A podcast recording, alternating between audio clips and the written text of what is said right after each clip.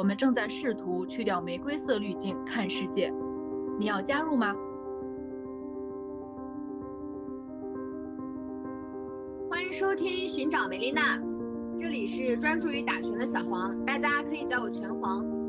这里是打拳很厉害的拳王，大家可以叫我伟丽。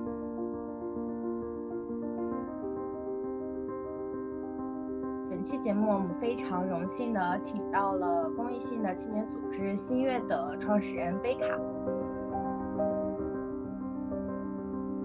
就从认识身体，然后到性侵，然后到呃如何去做自己，是所谓的就是爱情神话也好，还是说就是真正的爱情是什么也好，但是你可以告诉他们什么不是爱情。暑假是要去挖虫草的，就当时暑假为什么没有开课？因为他们要上山挖虫草。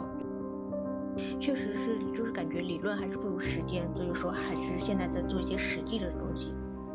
欢迎一下贝卡，欢迎欢迎欢迎贝卡。先请贝卡介绍一下，呃，新月是什么？啊，大家好，然后我是贝卡，然后也可以叫我白卡或者叫我贝贝贝贝卡都可以。然后我可能想就是介绍一下啊，我们组织新月，新月的话其实是我从啊二零二零年四月份到现在一直在运营的一个组织。就我们一开始的话其实是一个大学生创业项目，但是呢，因为这个话题是比较敏感的，所以说当时在同济大学就是大学生创业创业的那个项目中没有成功立项。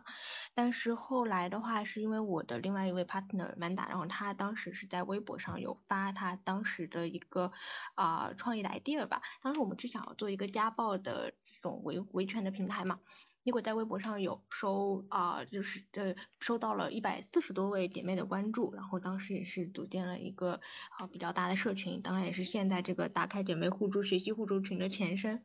然后这个群其实一开始还是经历了比较多的波澜，就是因为。啊，一开始有比较激进的姐妹，然后导致这个群也被封过。后来我们就是取了一个比较温和的名字，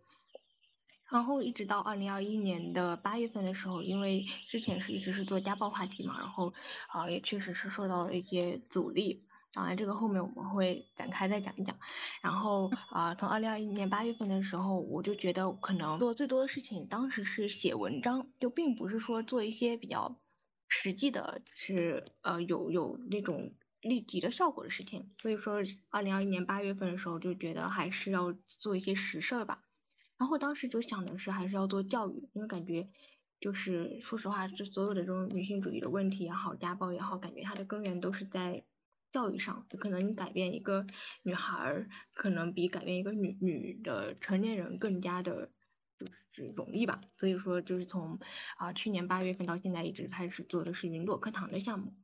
当然，我们其实还有一些其他的项目，像啊前程似锦的女性，但是这个这个呃项目因为一些就我的个人原因嘛，就是目前是暂停的状态。对大家目前参与最多的还是我们云朵课堂的项目。云朵课堂的话是主要给啊四川绵阳、然后汶川以及啊巴县的女孩子提供呃性教育的这个远程课堂，然后我们是完全是免费的，然后是由上海。君爱公益来资助我们的云朵课堂今年还是正常的吗？嗯，对的，对的，就是但是因为四川那边又有疫情嘛，然后啊，然后还有一个原因就是因为今年暑假的时候那边一个是山火，然后就是又地震，然后又有停电的情况，所以说今年的开课时间就比预期要晚一点。我们的志愿者全部都是线上的，但是线下的话是啊，就比如说像南坝中学是南坝中学那边的校长跟老师在 support，就是来支持我们，就是进行一些线下课堂的管理。就我们可能是线上加线下吧，你可以理解为这种就是 online to offline。是想问，那是怎么联系到四川这个学校的，进行开展这个其实我觉得，嗯，对对对，其实还是特别机缘巧合的一个事儿。就是当时我们决定去做就是性教育课程这个事之后，然后我们是就是还呃在那个上海那个志愿者协会网上。一个一个的去拨打这种跟女性稍微相关那种组织的电话，然后询问他们就是能不能合作或者合作方式是什么。当时就联系到了君爱，然后君爱他其实就是他是专门做这种自闭症儿童和这种四川学校的支持和走访的。然后他，然后他这个女性就是创始人也特别的女权，虽然说她是一个就是四十多岁的一个阿姨了，但是她就是思想非常开放。所以他当时很支持我们去做这样的事情，然后也是依靠着他的资源来来就是做这样的事情，对，而且一还有一个原因就是因为可能那边确实也比较需要吧，然后都是初中嘛，然后也都是呃十二到十五岁的女孩，所以他们比较需要这种性教育资源。嗯嗯，但感觉从学校层面上来讲。开设这种性教育课堂的学校还是蛮少的。嗯，是的，是的，我感觉目前好像国内好像没有像我们一样，就是做这种性教育线上，然后又是定点。对这种初中女孩的这种组织，因为之前其实是有梅娜在做性教育的，但是他们后来不是也是因为各种原因解散，嗯，好像目前只有我们在做这件事。我以为在学校的联系上面可能会面对相就是比较大的阻力。你们在联系四川的这些地点学校的时候，讲述你们要讲的课程是关于性教育的时候，有碰到什么问题？其实还好，就是我觉得四川那边可能一个是。啊，地区原因嘛，就是四川大家了解到也都是比较，呃，就是女女生地位是比较高的嘛，就相对而言，就是会更加的自由一点嘛。然后老师还那边还是比较支持的。还有一个就是，我觉得确实是因为，呃，我们这个可能只是公关方面做的比较好，就是我会一直跟他们强调，我们这些志愿者的背景啊、履历，确实是会给妹妹们做进行到一些帮助的。嗯，你们。你们一开始的那个定位就是定位在了就是初中生这个群体嘛？定位在初中生这个群体的呃原因是什么呢？哦，其实我我们一开始的设想就只是说我们要做这样的课程，因为性教育的话，它会比这种家暴更加容易去做嘛。然后学校那边的话都是捐爱这边，他们有这样的资源，然后我们才去做到定点的匹配的，就并不是说我们先有，就是我们要定位到什么什么年龄，这个是他们提供给我们的。对对对。哦，明白明白了。因为现在国内的性教育的课程，我知道的好像就只有女童保护，但是女童保护，呃，之前我们也聊过，它其实还是针对小学生。的一个性教育的保护，而且他们好像也不会有这种定点的向某个学校去呃跟踪上课的这样的形式。嗯，是的，我之前其实有蛮深入研究过这种女童保护的整个体系，我觉得它是比较可借鉴的。但是它有一个比较大问题，就是它是需要你们志愿者把所有的课程都基本上是背下来，然后再去一模一样的去复制。然后它是针对这种学龄前的儿童，那可能跟我们这种。对，是蛮不一样的。呃，它的主要群体其实就是小朋友和小朋友的父母们，给这两个群体去。但是它的课件整体上其实，呃，你要说女权思维或者是女性主义的角度，其实是相对来说是比较少的。然后我之前有看到群里姐妹发的那个课件儿，其实可以看出来区别。首先就是可能就确实是当具有女权思维之后，再去看待这个。呃，性教育的问题的话，可能就会，嗯，在科学之外再加一层女性的角度吧，就是可能会，我觉得对于这个初中生这个群体，我我倒还蛮想跟大家聊一聊这个话题的。就是十二岁到十五岁的妹妹，其实我们一开始啊，就是我我们这上学期有过一个尝试，就是说我们把妹妹们啊分成两组，然后去进行辩论赛，然后辩论赛的这个主题呢也是比较简单，就是说能不能化妆。或者说男生一定不如女生吗？就我们就是两个这样比较简单的辩论课堂吧。嗯，但是就其实还蛮出乎我们意料的，就是其实很多妹妹们她们会提出一些非常深入的观点了，就是比如说他们会自己会提到一些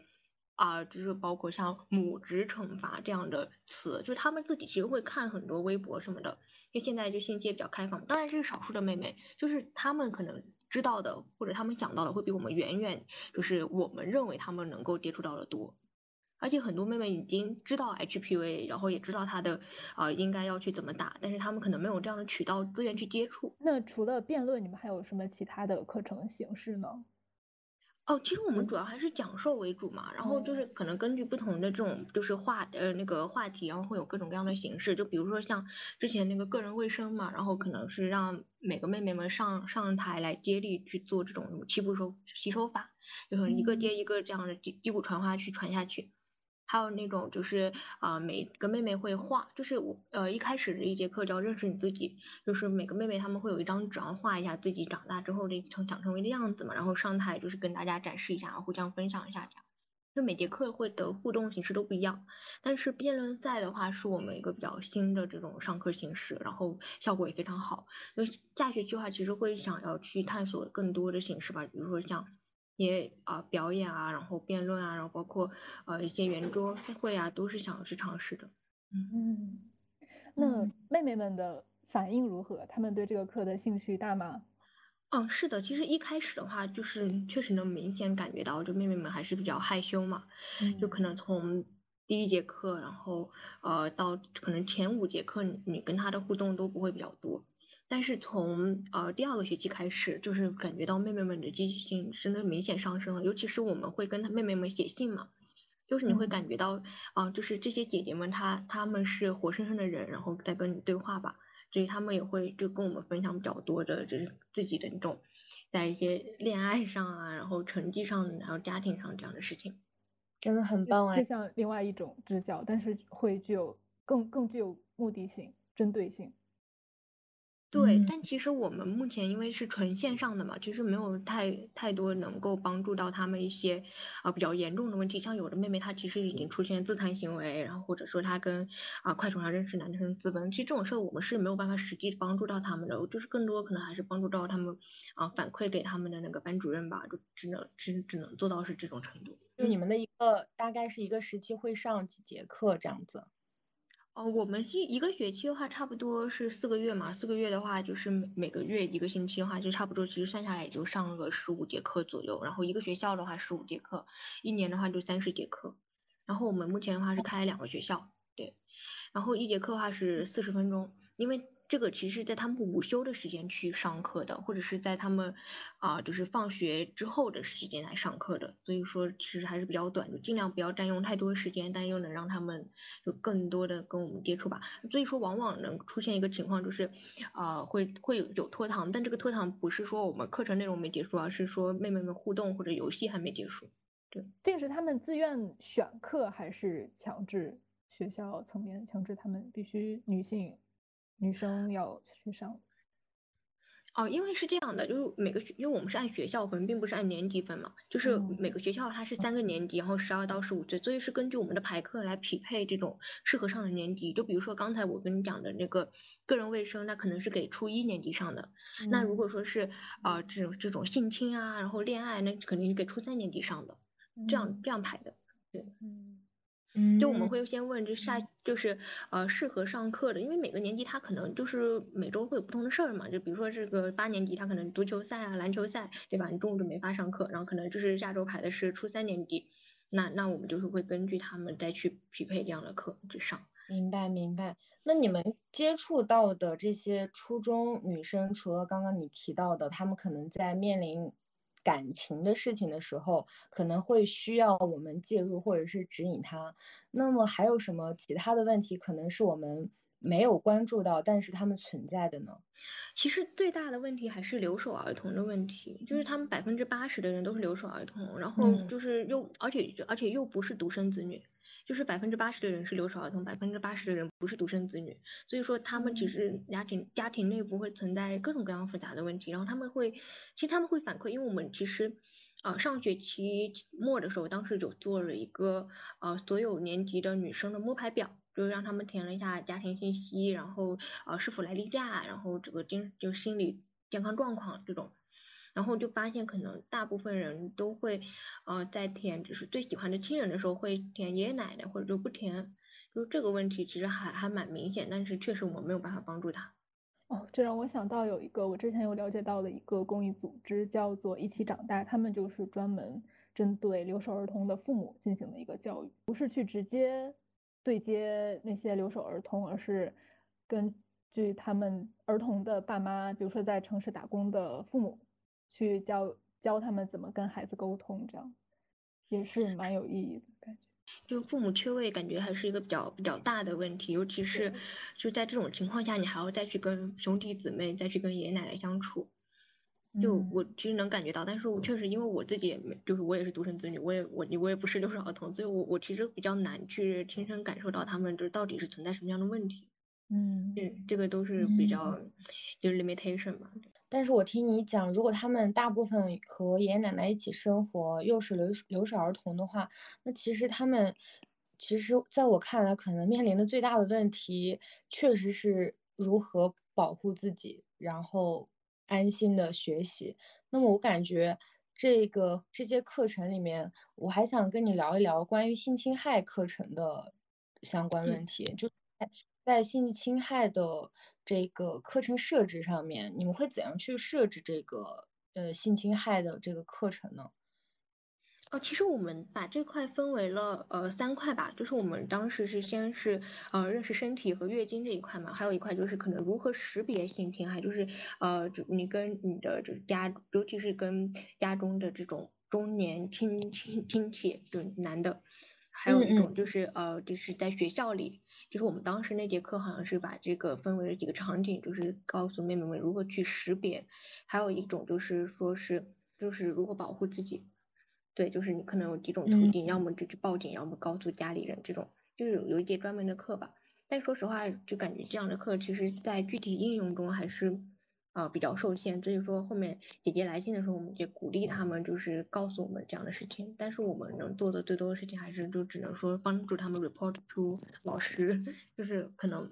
没有没有办办法给到特别多的帮助。所以说我我可能后面呃一开始的话，我们这个课件其实并不是我或者是。就我们团队去做，是我有一个，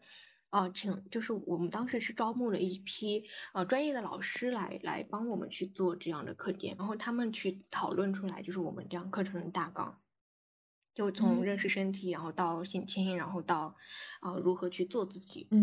明白明白。说的那个说到那个性侵害的这个识别的话，我想聊一聊这个性侵害的识别，因为现在。呃，可能在刑法理论上面有一种性侵害的识别是出现了很多案例，但是呃，法律还没有把它认定为性侵害的。但是我感觉可能在这种留守儿童加嗯初中生群体中，会很有可能发生的一种就是非身体接触侵害方式。就这种非身体接触的，就虽然他们不会真的去和你接触。但是呢，他们通过拐骗你或者是诱骗你，让你去拍摄一些你的裸体或者是私密部位的一些照片，就他们通过这种方式去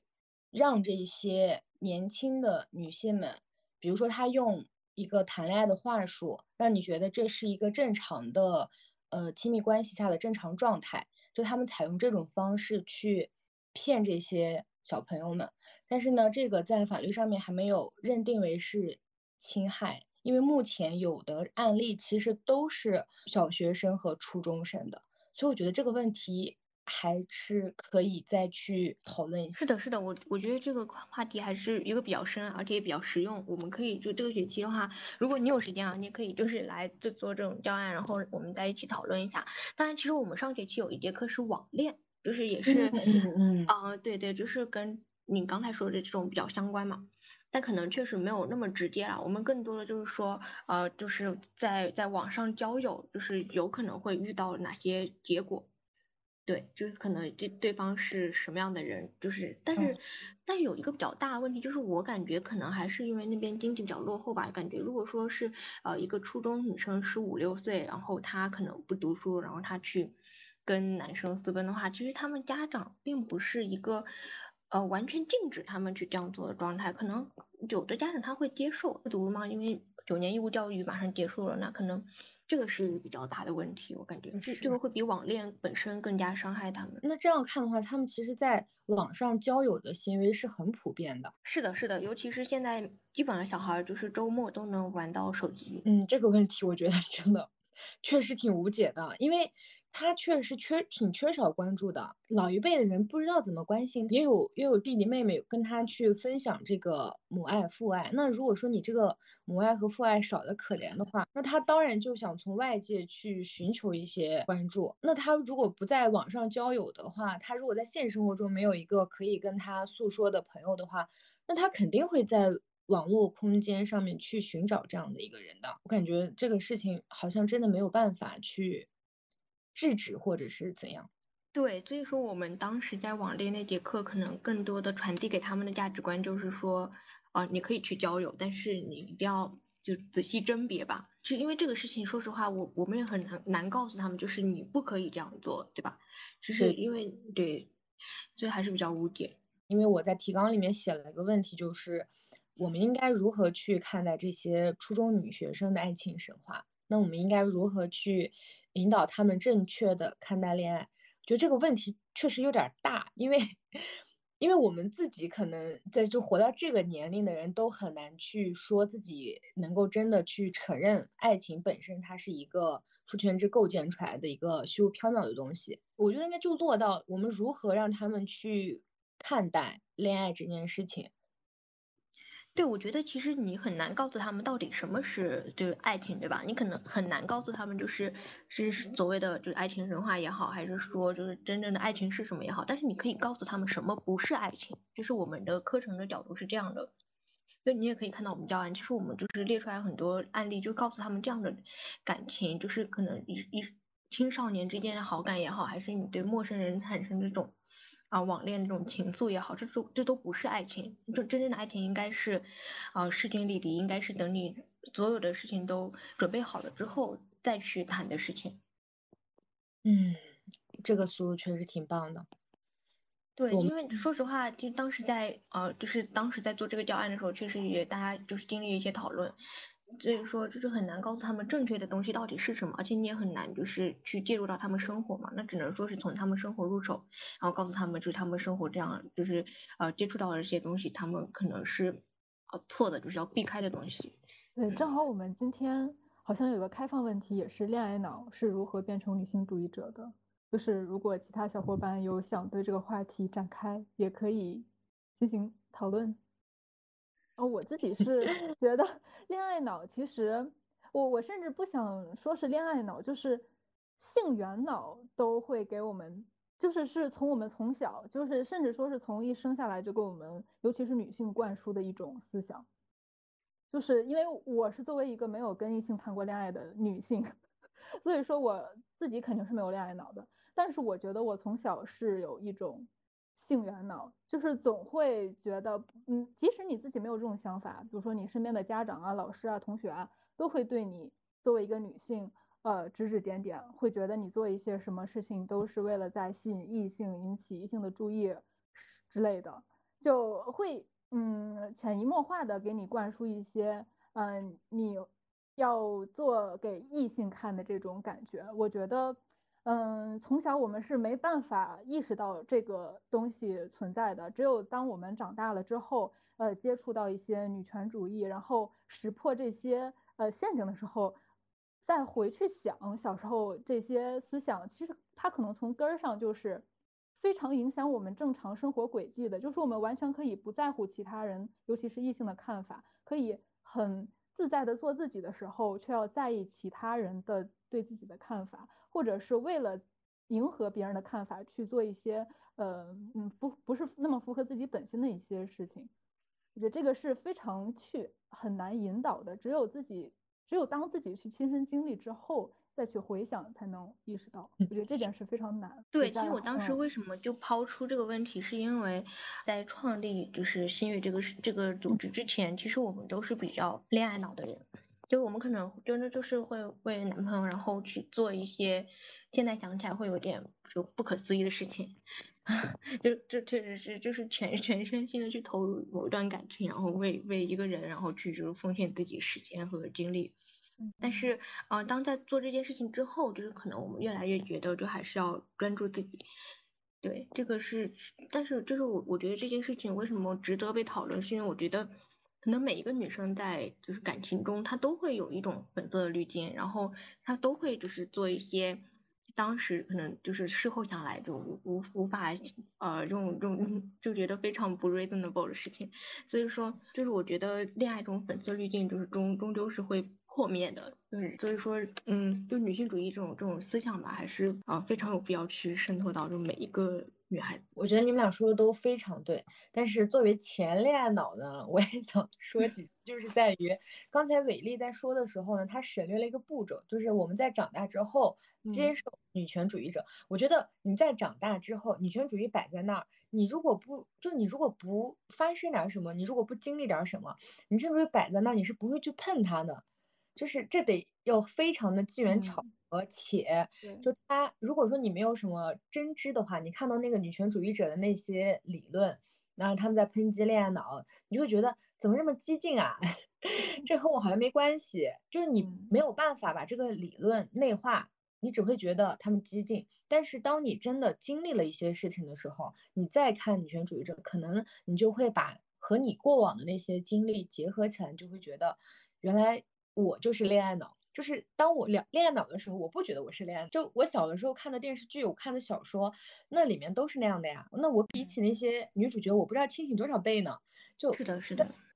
在那个时候，我肯定不会觉得自己是恋爱脑。但是当我真的，呃，一步一步真的成为一个女权主义者的时候，我再看我，比如说以前发的朋友圈，那想起以前为男人干干的事情，就是浑身难受，就是在想疯狂 扇自己，就是觉得。怎么会这样想问题？他我觉得他是可以被引导的，但是我们确实没有办法让一个毫无真知，或者是他没有在恋爱，或者是没有在男权社会中受挫的人去看待这件事情。他一定得让自己经历点什么，哎，就人人类就是这样啊。那你你不被火烫一下，你就不知道火是烫的。或者我突然想到，就是跟我们节目 名字相关的，就是《那不勒斯四部曲》，也可以就是从小让他们多接触一些这样的以女性为主的。呃，这些书籍、小说，因为之前确实很多名著也都在写爱情，嗯嗯，太多太多名著小说都是围绕男女之间的爱情，歌颂女生间的友谊的作品实在是太少了。希望可以通过这些作品，让我们的。年轻的女生可以不通过自己去经历这些痛苦，就可以进行觉醒。是的，是的。就可能如果说你要到两年前要跟我说男的永远都是自私的，你可可跟我说这句话，我可能会反驳你啊，没有啊，我男朋友肯定不是这样的。但是你要现在跟我讲这句话，我觉得确实男的都有各种各样奇怪的问题，没有一个人是有就绝对是正常的。两个月前要是谁跟我讲世界上没有女权男，我都会反驳他什么呀？现在我觉得嗯，没有女权男。是的。嗯，下一个问题就是刚才呃贝卡也说，他们一开始是想做一个关于家暴的这样一个求助小程序，因为确实家暴是一个最值得被关心的女性受，因为她的女性受害群体实在是太过庞大了。为什么让婚姻明明是一个故意伤害，但是这婚姻就变成了一？一一层粉色的滤镜还是怎么不知道怎么回事，就把这个伤害值给它莫名其妙的降低这么多。我想问一下，你当时为什么就是出于什么原因让你把这个定位就定在这个家暴上？哦，这个确实是因为就是我的 partner 那个 Amanda 她自己的一些亲身经历，因为她可能就是因为一些啊她的家庭背景其实就是经历过这些有比较呃这这样的事情。对，所以我们一开始，而且他也是法学生，所以说就是他的呃想法是，就是我们要去做家暴。然后我们其实一开始确实是接到了一些投诉，然后也有一些去啊调解的 case 吧，但是说实话效果都不好，因为我我觉得可能最难的一个问题就是说，你这些家暴女性她遇到各种各样的问题，有可能是她被她男朋友打，然后有可能是她被呃被小三，然后被夫妻打，然后也有可能是她呃之前是在农村，然后被各种什么村支。书啊，什么呃，这种就是比他权力更高的男生欺负，或者说是被他自己这个有更高权力的老公，嗯，就是家暴。然后这样的事情就是你你你可能看的很多，然后你也很想帮他们解决，但是可能最大的问题是你帮他解解决之后，他无处可去，他好像只能继续待在他这个生存的空间里。就你可以改变他目前的处境，但是你没有办法给他营造一个全新的生存空间。我觉得这个是一个最大的难题。这也是我们最后为什么就是因为总是呃这些受害者总是在接接触到这些帮助的时候来回不停的就是左右动摇吧，因为他总是觉得啊我真的要去反抗他吗？还是说我可能继续待在我原来有的这种情境下更好呢？非常难解决，以至于最后放弃了。贝卡，刚刚你说的那些都是你们这个小程序收到的案例吗？对对对对对，也也有一些是微博留言，就是就是这样的，就是当时我们的呃求助方式主。主要是公众号后台和微博，其实微博到现在都会断断续续的收到一些女性的这种，呃，类似于树洞的倾诉吧，对，但可能大多数问题都是有点超出我们的这那个能力范围了。那你们在你们收到的这些树洞中，频率最高的问题，你你觉得是什么？呃，其实说实话，说说出来的话，你们可能会有点惊讶，是儿时的性性侵害，就是一些。是一些甚至说一些博士啊、博士后、一些大学教授的女性，她们还会就是在呃公众号后台就是留言说，就是她们儿时受到的一些性侵害。当然这样，因为她已经没有证据嘛，有就是无处可对对可去帮他们去对待解决。对，但是可能我我觉得这个问题就还是比较呃 me too，就是感觉所有人其实都有类似的经历，这这个我还蛮惊讶的。这这个点就是因为我今年呃毕业的时候写的是一篇关于性侵害的文章嘛，在我没有写这篇文章之前，我完全意意识不到我们国家的性侵害竟然如此普遍。就是虽然虽然身边确实有不少，比如说在地铁上遭到猥亵的，你总会觉得这些案例它是你诸多朋友中的那么一两个，但是。当你放眼全中国去看的时候，女童保护他们不是每年会做那个新闻报道中的儿童性侵害的案件嘛？这只是他被报道的案件，每年去年的话，去年的话是二百二十三个，但是去年的检察官他们追诉的性侵害的是六点一万人。首先是性侵害。它本身呢具有一定的隐秘性，不是所有人他都能够去被检察院追诉的。那被追溯就有这么多人，那到底有多少？那还有一还有很多儿童他都不知道发生了什么，他都意识不到原来你这个行为它其实是性侵害。其实是有很多女性她们在成长过程中她们是后知后觉的，儿时那个行为一直在她们脑袋里面，但是被她们尘封了，然后随着她们长大。接触了什么是性侵害之后，他们才能够意识到，原来那个时候的那个行为是性侵害。就是性侵害它如此普遍，而且在这么多的性侵害的案例中，我刚才说的数据都是二零二一年的，十四岁以下的人群的占比是百分之七十五点八。嗯，明明白。其实就还是在就是在幼年的时候，其实更容易遇到这种性侵害，因为当时当时是不自知的，可能要等到很久之后才能够反应过来。所以新月做的这个针对嗯初中女生的性教育真的非常有必要。对，我们一开始也这么想的，但是就是其实当时就是在包括到前前阵子微博上还是会有这样的求助啊，包括公众号后台会有这样的留言，我们就会觉得还是挺无奈的，因为事情过去很多年，你也不可能再去帮他。呃，解决或者说是帮他去呃追，那就只能说是我们做到的，可能就只有这种言语上的安慰吧。对，其实你看我们之前的推文，我们其实之前有做了五十多篇公众号嘛，其实都是像你们一样就口诛笔伐，但是确实是就是感觉理论还是不如实践，所以说还是现在在做一些实际的东西，这也是我我可能当时去想要这种转型的初心吧，就是我觉得还是要做点事情，嗯，可能比说要好，嗯。非常棒，我想接着讲那个，刚才我们不是说到了这个儿时的性侵害嘛？就我刚才突然想到，其实，嗯，整个社会，整个社会的审美，它都充斥一种恋恋童癖的氛围，给我一种这种感觉。尤其是这两，就是因为他们的这个，呃，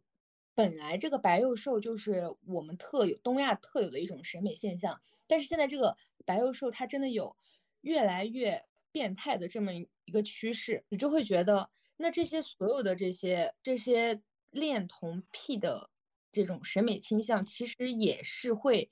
助长这种侧面可以助长这种性侵害，因为你整个社会它就在包容这些恋童癖的审美。对，我觉得我特别同意这个，因为我感觉现在我我看到有一个说法，就是说我们现在这个流行的纯欲风嘛，纯就可能代表的是这个女生的圣洁圣母。然后欲的话就代表它可操控啊，我说反，对对，反但是但是就是就是这样的一个就是完全以男权主义为中心的这种审美的风格吧，然后那么的流行，那肯定也是像你说的一样，就是是一种恋童癖的社会风气。是的，是的，就全部都是好控制，所以哎，不过我们有一期节目出了这个审美，这个我们可以不用在这儿说，但是就是鼓励大家就是多样的审美，就是撞起来，练起来。就是不要再减脂了，增增肌吧都。对。然后刚刚刚刚呃贝卡也说到，你们之前是一直在写故事，一直在说，然后你们是其实是收集到了很多很多呃非常优秀的女孩子的一些故事，然后这些故事这些女孩子都都是你们从这个呃你们的自己的平台上，还是志愿者这样子的平台上去呃发现他们的故事的呢？哦，其实我之前啊，那个我看一下哦，那那个我之前是委托了两个小朋友来一起帮我在社交软件上去寻找这样的就比较优秀女性，然后我因为我我可能一开始给他们定的啊标准，就是可能没有任何标准，就是你只要能活出自己的样子就好。然后我们一开始就是选择了那个一个新安桃姐姐，她是呃父亲去世，然后她是一个厂妹，然后但是她呃就是就又自考了本科，然后就慢慢的生活走上正轨这样的一个姐姐。那后来的话就是也比较多元，但是因为我我个人可能对于这种优秀是有一种标准的，我总是觉得逆袭或者说是啊努力之后有回报这种这种这样的背景的人，然后会成为我的这种呃就询问目标，就问他愿不愿意来参加我的采访，然后我就感觉好像越来越同质化了，就好像我我我寻找的这种嘉宾都是呃通过自己背景，然后自通过自己努力，然后获得了呃学历也好，然后海外背景也好，还是。嗯，工作成就也好，都好像都是这样的，所以说就是我就没有再写了，因为我感觉如果是靠我一个人的话，可能就是我一个人主导的话，可能只只只会有就是这样的同质化的文章出现。对，所以现在暂停的话，之后也是希望就是我的 PM 小朋友们，就每个人有每个人的视角，可能会更加多元一点，然后再去把这个项目做起来。但是我还是希望能做起来，因为我们已经有二十篇文章了嘛，就是希望这个。真的能达到，就是我一开始希望的，就是一百个成天天成自己的女孩。嗯，我觉得这个真的很棒。和那个呃自由人这个播客，他们也是和一百个女孩对话，啊，他们也是请到了非常多呃在各行各业形形色色的女孩。但是你说的非常对，其实大家在和这些女孩对话的时候，其实，在寻找的过程中，总还是会揪着就优秀的那一面。那这个优秀当然就是普世价值下的优秀，因为我们现在确实有非常非常多看不见的女性，那其实他们才是最需要话筒的。对，就是我一开始初心就是每个人的生活，每个人经历都值得被记录，但是当我自己真的去找的时候，我还是会就比较局限。对，就是像我，你看我找了阿莫跟安琪，他们两个人都是就可能家庭条件没有那么好，但是真的完全是通过自己的努力。那种就是十年如一日的努力，然后自己去哦，就出国留学，然后呃上到这种就特别好的大学，然后有特别好的工作，这都都是都是有一点相似性了，就好像是我我心中对于一个优秀女性的标准，并不是大家的。嗯，但是我觉得这些女孩子可以成为嗯那些小朋友们的一个女性榜样，就说不定她们其实也是一个比较缺少。身边人或者是可以看到的这样的一个女性榜样的状态吧，我感觉他们可以去以这些女性为榜样的话，也会更加的有可操作性吧。对我们上学期的话是请了，就是阿莫，她也是留守儿童出身嘛，然后就请他们给我们所有的两个学校妹妹都做了一次分享会，对，还是效果还是比较好，就是妹妹们会抢着加她的 QQ。哦，哇，太可爱了。对，对，这让我想到我自己曾经，因为我本科室友他是之前在云南支教，然后在一个暑假，他也是邀请我去他的学校做了一个分享，然后分享之后，我是留了自己的微信号，然后很多妹妹来加我，我们也是，嗯，之后也有在聊，感觉他们还是很希望有这些外部的。声音听到外部的声音，然后跟外界有很多连接。嗯，这种外部嘉宾的经历会成为他们内心愿望的一种投射吧，就感觉他们就是也希望成为这样的人，但是可能要经历的事情会有很多。对的，我就想到，呃，放学后的播客的时候，呃，只有我们看到这样的一个榜样，我们才能够成为他。因为我也是，我也是，我来自新疆嘛，我也是一个比较偏远的。呃，maybe 山区吧，就是一个非常偏远的一个小县城。我在想，我初中的时候，其实我在回想我初中的阶段的话，可能就是因为我被困在那个信息茧房里面。首先，我没有外界的一些方式，那我身边的话，我也没有一个呃相对，比如说呃学业有成啊，或者是，而且那个时候我不知道，那你学习好，那你可以干什么？就你的人生选择下，你不知道你学习好，然后考考上大学，然后呢，你你想象不到的，就是你的想象力非常的贫瘠。我当时只能想象就是当作家，就是写东西，因为我那会儿沉迷言情小说嘛。但是你说，如果你看到形形色色的这样的女性的时候，你看到这样的女性，你才能够成为她们。所以我们之后其实有一个呃，就我个人的打算，就其实是把我们这种前程似锦的女性，然后作为一个合集。因为君爱那边他们其实是有设计师和出版社资源的，然后当时想的是可以印成一个杂志，然后送给妹妹们。但目前因为还没有满到，呃，可以印成书的这个这个字数，所以还还还没有，就是如果说后面 PM 小朋友们可以一起努力的话，我们可以达成这个目标。期待期待，我觉得肯定可以的，肯定可以。一定会有越来越多的女性给你们发现的。那我们聊下一个吧，因为因为今天因为今天嗯贝卡把那个这个问题标上的时候，我还挺好奇，就是你说温和女权它存在吗？这个其实是因为我一开始是刚加入新的时候，我其实是不是自愿加入的，是因为呃就是阿曼达她另外一个 partner 退出了，所以说我才加入的。然后，但我当时加入是因为我是个恋爱脑，所以我我是非常非常非常标榜自己不是一个啊女权主义者，我一直标榜自己是一个温和派女性主义者。但是我后来就发现，可能就是我所谓的呃温和派，是因为我当时主要是原因是恋爱脑，然后只是为了是不和这个男人世界割席，让自己这种谈恋爱，然后包括这种想要去早早结婚的想法都非常合理化，就可以说是。我觉得这种温和派可能是向这种男权世界去妥协的一种方式，而且我非常同意厌女的一句话，就是说就不存在不是从厌女症出发的女性主义者，就说作为一个女性主主义者的话，就一定是意味着要去和这种厌女症去纠葛抗争，而且包括报名新月的很多女孩子，她们可能也是不知道是不是有有男朋友原因，还是说就是年龄比较小原因，她们都会跟我说啊，我是温和的那那一种类型，就是大概有五六个小朋友都跟我说这句话。所以我觉得这个这个问题还是非常有必要，就就跟大家一起讨论一下，就是温和的标准是什么？还有就是我们为什么要标榜自己是温和派？嗯，对对，我觉得这个问题真的很有意思。是是因为现在女权这个权被太被污名化了吗？导致可能女性会有点避着女权这两个字，然后大家都会自称自己。当然，嗯，女权主义者和女性主义者在。理论上是没有什么区别的，翻译的问题嘛，大家都会避着这个“全”这个字，好像“全”字烫嘴，这是第一点。然后第二点就是，嗯，特别的标榜自己是温和派，可能。除了你刚才说的那些之外呢，是不是有点害怕激进女权的那一方面，也有点不认可激进女权的那种攻击力，是的也不太希望自己成为激进女权给大家的那个刻板印象吧？是的，但我还是可能想强调，就是没有绝对的温和派，你你可能只是言语上的温和，但是一定不是态度上的温和，因为态度上温和只是会被呃压迫。我我觉得一说到温和派的女性主义的话，总感觉是。就是被男性认可的女性女性主义 才是温和派，就是还是离不开男人，总是在顾及男人的看法，所以才会标榜自己是温和派。当我们对男性不再顾及的时候，就是生活中不再考虑他们的想法的时候。是不会在乎温不温和的。我觉得有个问题是在这儿，因为我非常理解现在有大部分的温和派女权，因为你能够，比如说，呃，上野千鹤子，上野千鹤子她是马克思主义女权，那她的很多书籍，她她在中国出了很多书，她现在最火火的。呃，是厌女嘛？那其实厌女她相对来说还是比较温和的。那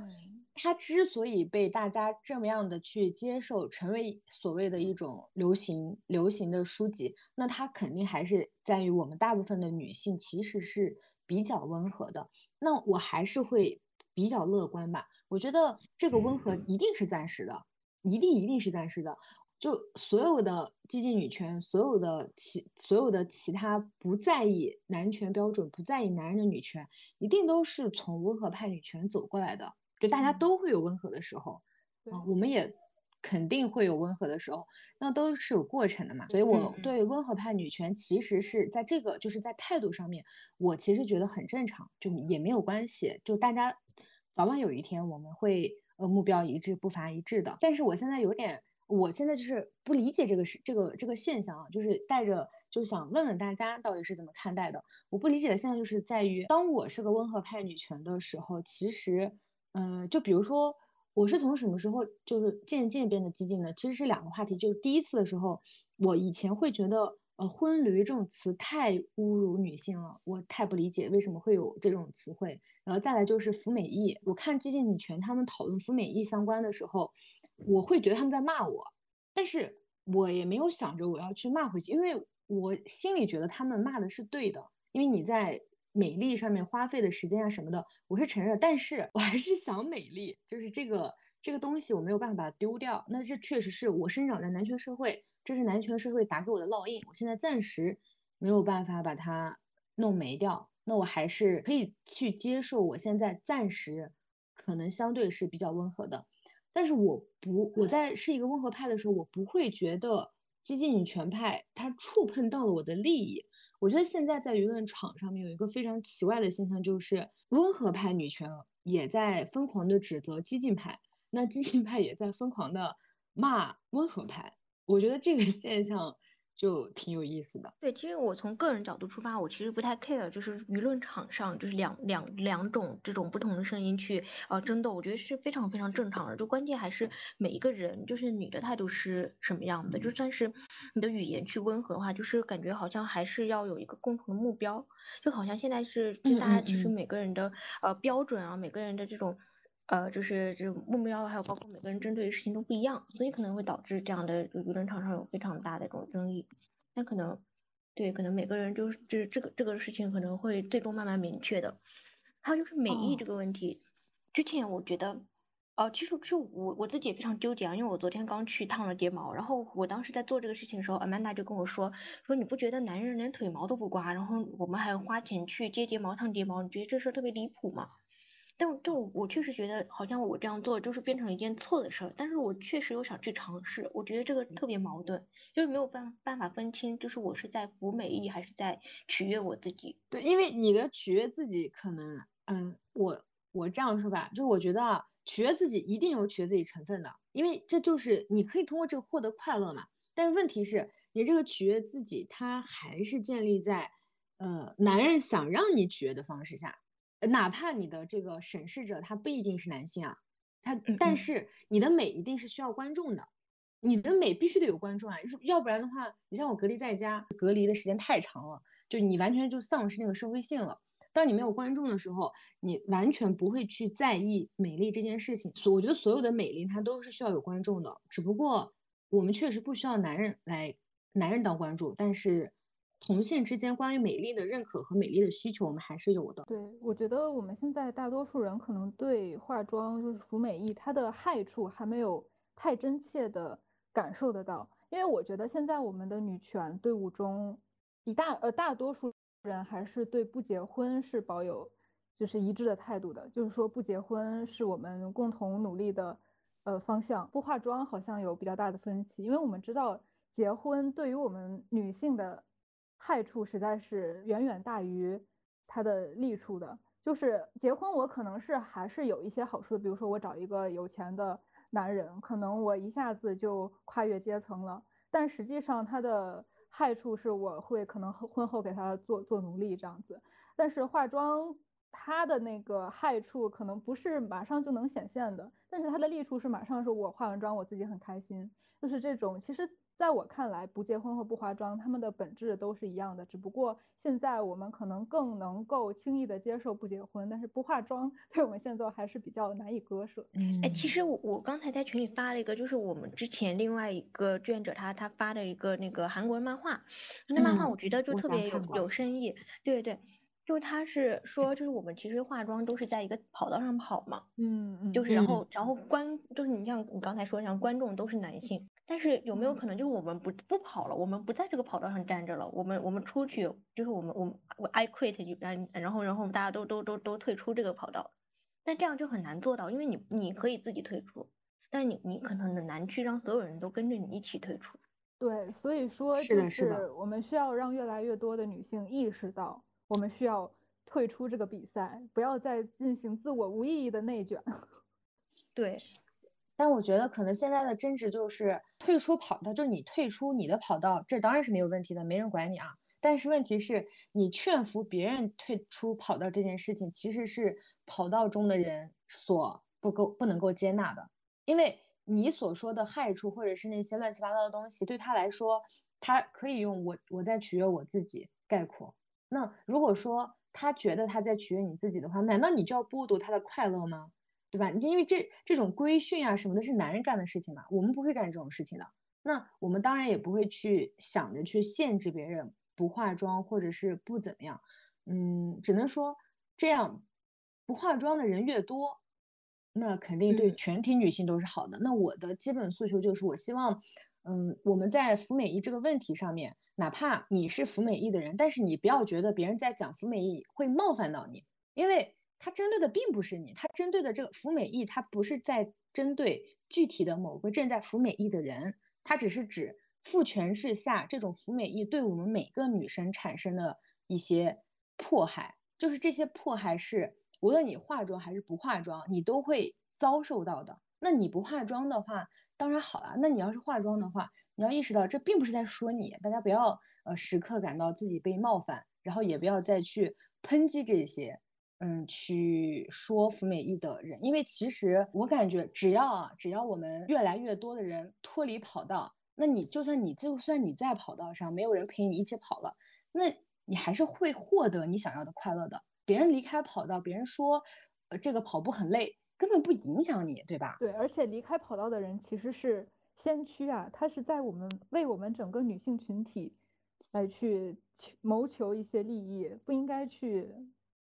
去说他们，反而是应该投去敬佩的眼光。你这样就会被被骂优越感的，我跟你说 啊，没有啊，我是很佩服那些剪寸头的女生的，因为我自己不敢做。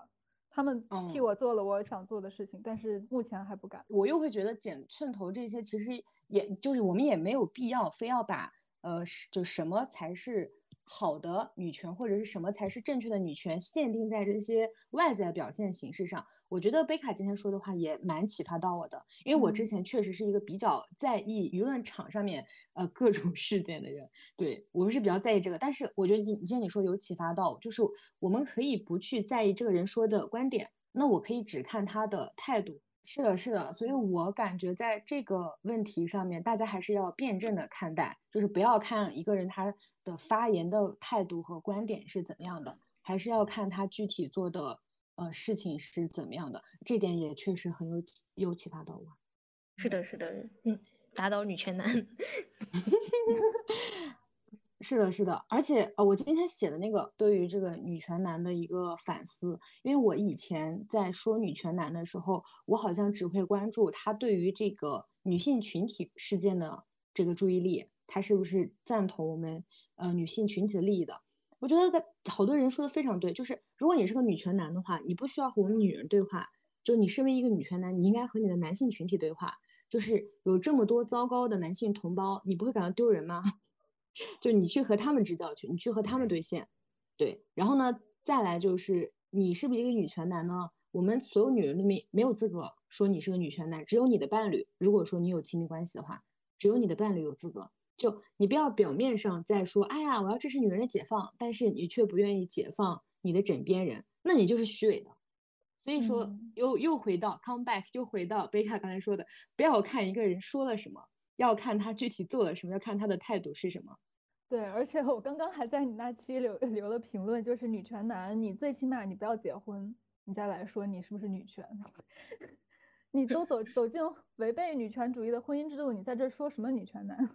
哦，又说说到这个的话，那就下一个问题了。就如果说我们现在女女性意识确实觉醒了，那么我们现在也看透了父权制它的虚伪性在哪里，那么。我们现在如何去看待恋爱和婚姻呢？对，是的，这个事儿我真的觉得特别难。就是你，当你已经知道就是所有事情真相的时候，你好像就很难再去，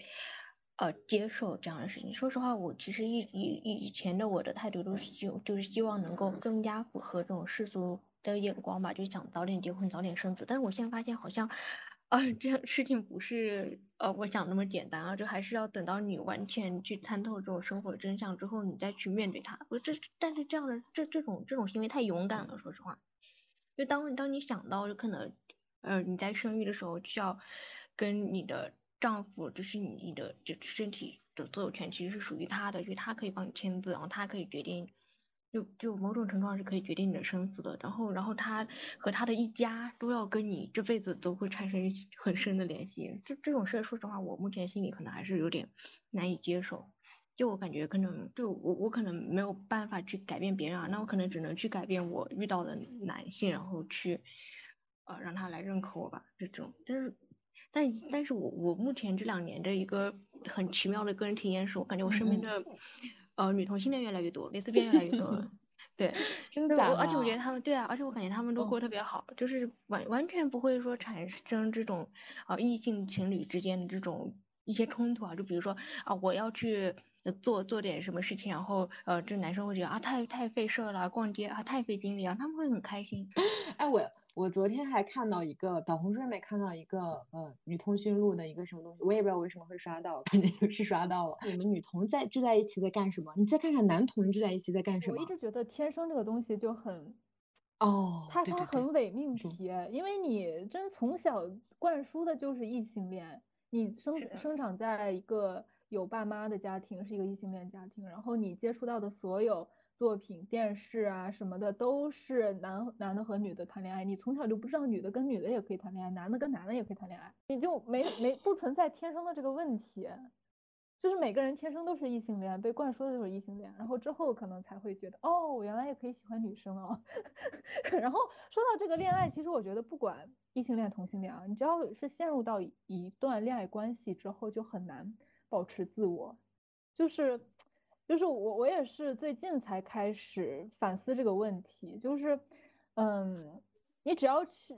把这个恋爱作为你的生活中心之后，你就会很不自觉的做做不了自己，这个感觉就很难受。只有当你抛除掉这个恋爱，然后婚姻在你的生活中之后，你会发现哇，豁然开朗，我有大把大把的时间做自己想干的事情。然后我把婚姻生子这个选选项刨除之后，会发现哇，我的人生可以这么长，我还有未来几十年，我想干什么就干什么，我可以不考虑我的丈夫、我的孩子，他们都不再会是我的拖油瓶，我的人生里面只有我自己，就有无限的可能性。嗯，是的，是的，所以我其嗯实我现在态度也是，如果说这段感情能够啊、让你变得更好，就是你在这段感情中你很享受自就是做自己的感觉的话，那那就去谈恋爱，那你就以自己舒服的方式，随便怎么样啊，就 whatever 去谈恋爱。但是如果说像那个啊、成为一个女性主义有什么用？就那篇文章，我觉得那样的生活，说实话是很悲惨的，就没有必要你让自己过那么委屈的生活，对吗？如果说那个女生她是一个呃在港港中文读了博之后，然后在高校做老师，她不谈那个恋爱，不生那个孩子，她的人生会有多多美好呀？哎，我我就不说，我就不说那个姐姐了。就我嗯想说的就是，这可能这个问题啊，还和是还是和我们上一个问题的答案有关系。我们上一个问题的最终答案就是，可能是我们建立的，就我们需要有一个共同的目标。就现在我们面对恋爱和婚姻，其实还是那我们的共同目标是什么？就我们现在用像那个博士姐姐呢，她就是想用女权主义来解决她的婚姻问题，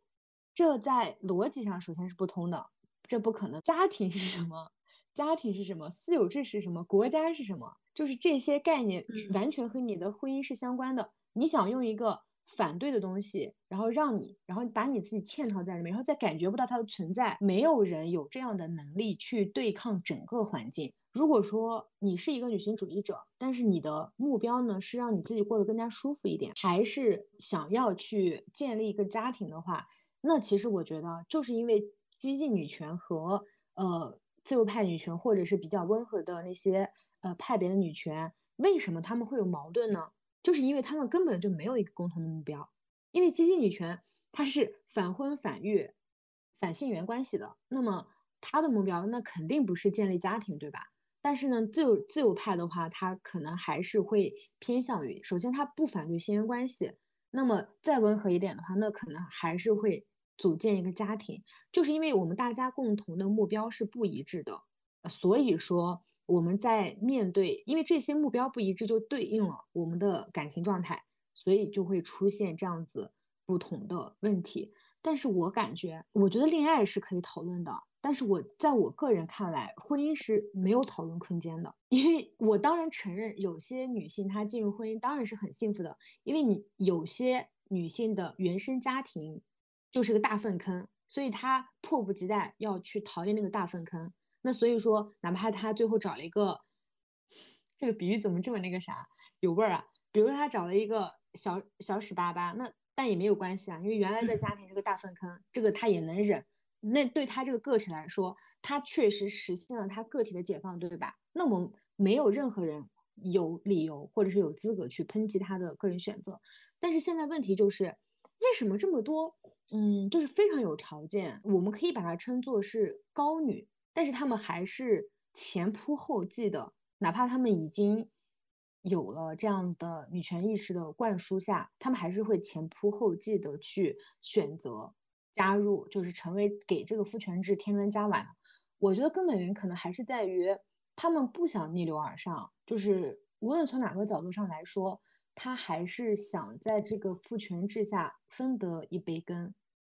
他并不在意女性群体的解放。如果说你想去加入婚姻家庭的话，那其实你就是在给父权制添砖加瓦。在我看来，他是没有问题。你要说恋爱的话，我觉得伟丽说的还是挺对的。但是我确实也不知道同性恋他们之间，我总感觉同性恋他们之间面对的问题跟我们异性恋应该是不一样的吧。但是我不太清楚你的那些。嗯，哪怕是同性恋，但是和他恋爱还是会让你没有办法做自己的这个状态是怎么样的？但是我还是感觉可能和异性恋还是不太一样。对，肯定还是有系统性的差异的。在同性恋群体里边，还是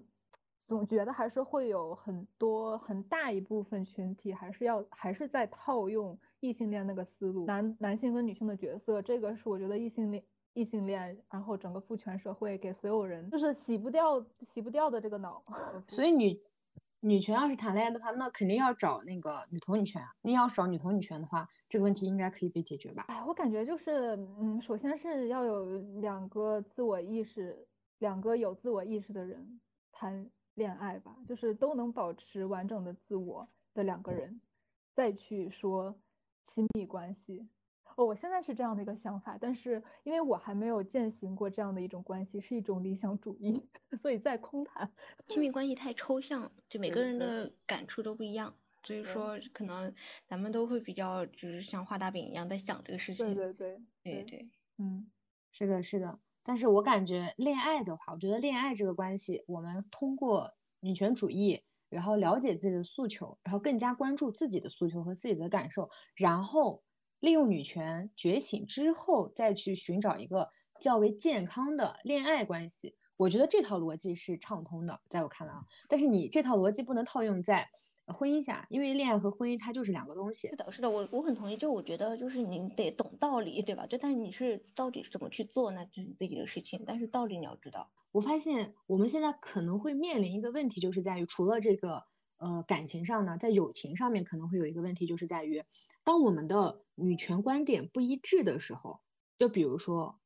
我是一个激进女权，但我的朋友他是自由派，就是我们如何把这个政治身份给他摒弃掉，然后回归我们的友谊本身呢？你们两个的政治见解不一不一样，怎么保持友谊是吗？是的，是的，因为大家的这个观点不同步的时候，其实你讨论很多问题。哪怕你的初心是在讨论的，但是对方总会觉得你是不是在针对他，或者是你，嗯，我觉得大家都会，这是这是简中人的一个什么东西吗？我以前也会这样，就是大家会拼命证明自己是对的，就是他需要通过。各种方式来论证我是对的那一方。嗯，其实这个事儿就还也还挺困扰我的，因为说实话，就是不包括我们现在群里有一百五十个人，然后包括其实之前群里一百四十个人，都是都是这种情况，就都是会吵起来的，就是立场不同，然后这种程度不同，都是会吵起来。但是，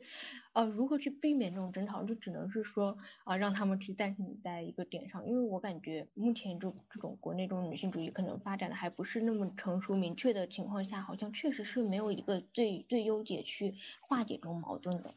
我觉得争吵是一个好事情啊，说明就是大家立场不同是可以的，就是只有在争辩中才会有火花，思想的碰撞才会有觉醒的可能，就是每个人都不能保证是是的，是的自己。是完全正确的嘛，就是只有在跟别人交流的过程中才会发现，哎，自己之前哪里想的可能不太。到位啊，就是在这种，我觉得大家现在很多就是太对事又对人了，就做不到对事不对人，就事论事嘛。我们就是争论观点，就不要把这个观点就是强加在某个人的身上，就是这个人认为这个事情怎么样，就觉得这个人是怎么样的一个人。我觉得这个大家要。就是学会把事跟人割裂开，就是这件事啊，我跟你观点不同，没关系，先不同吧，之后我们再回来再讨论，我们可以别的事情再讨论，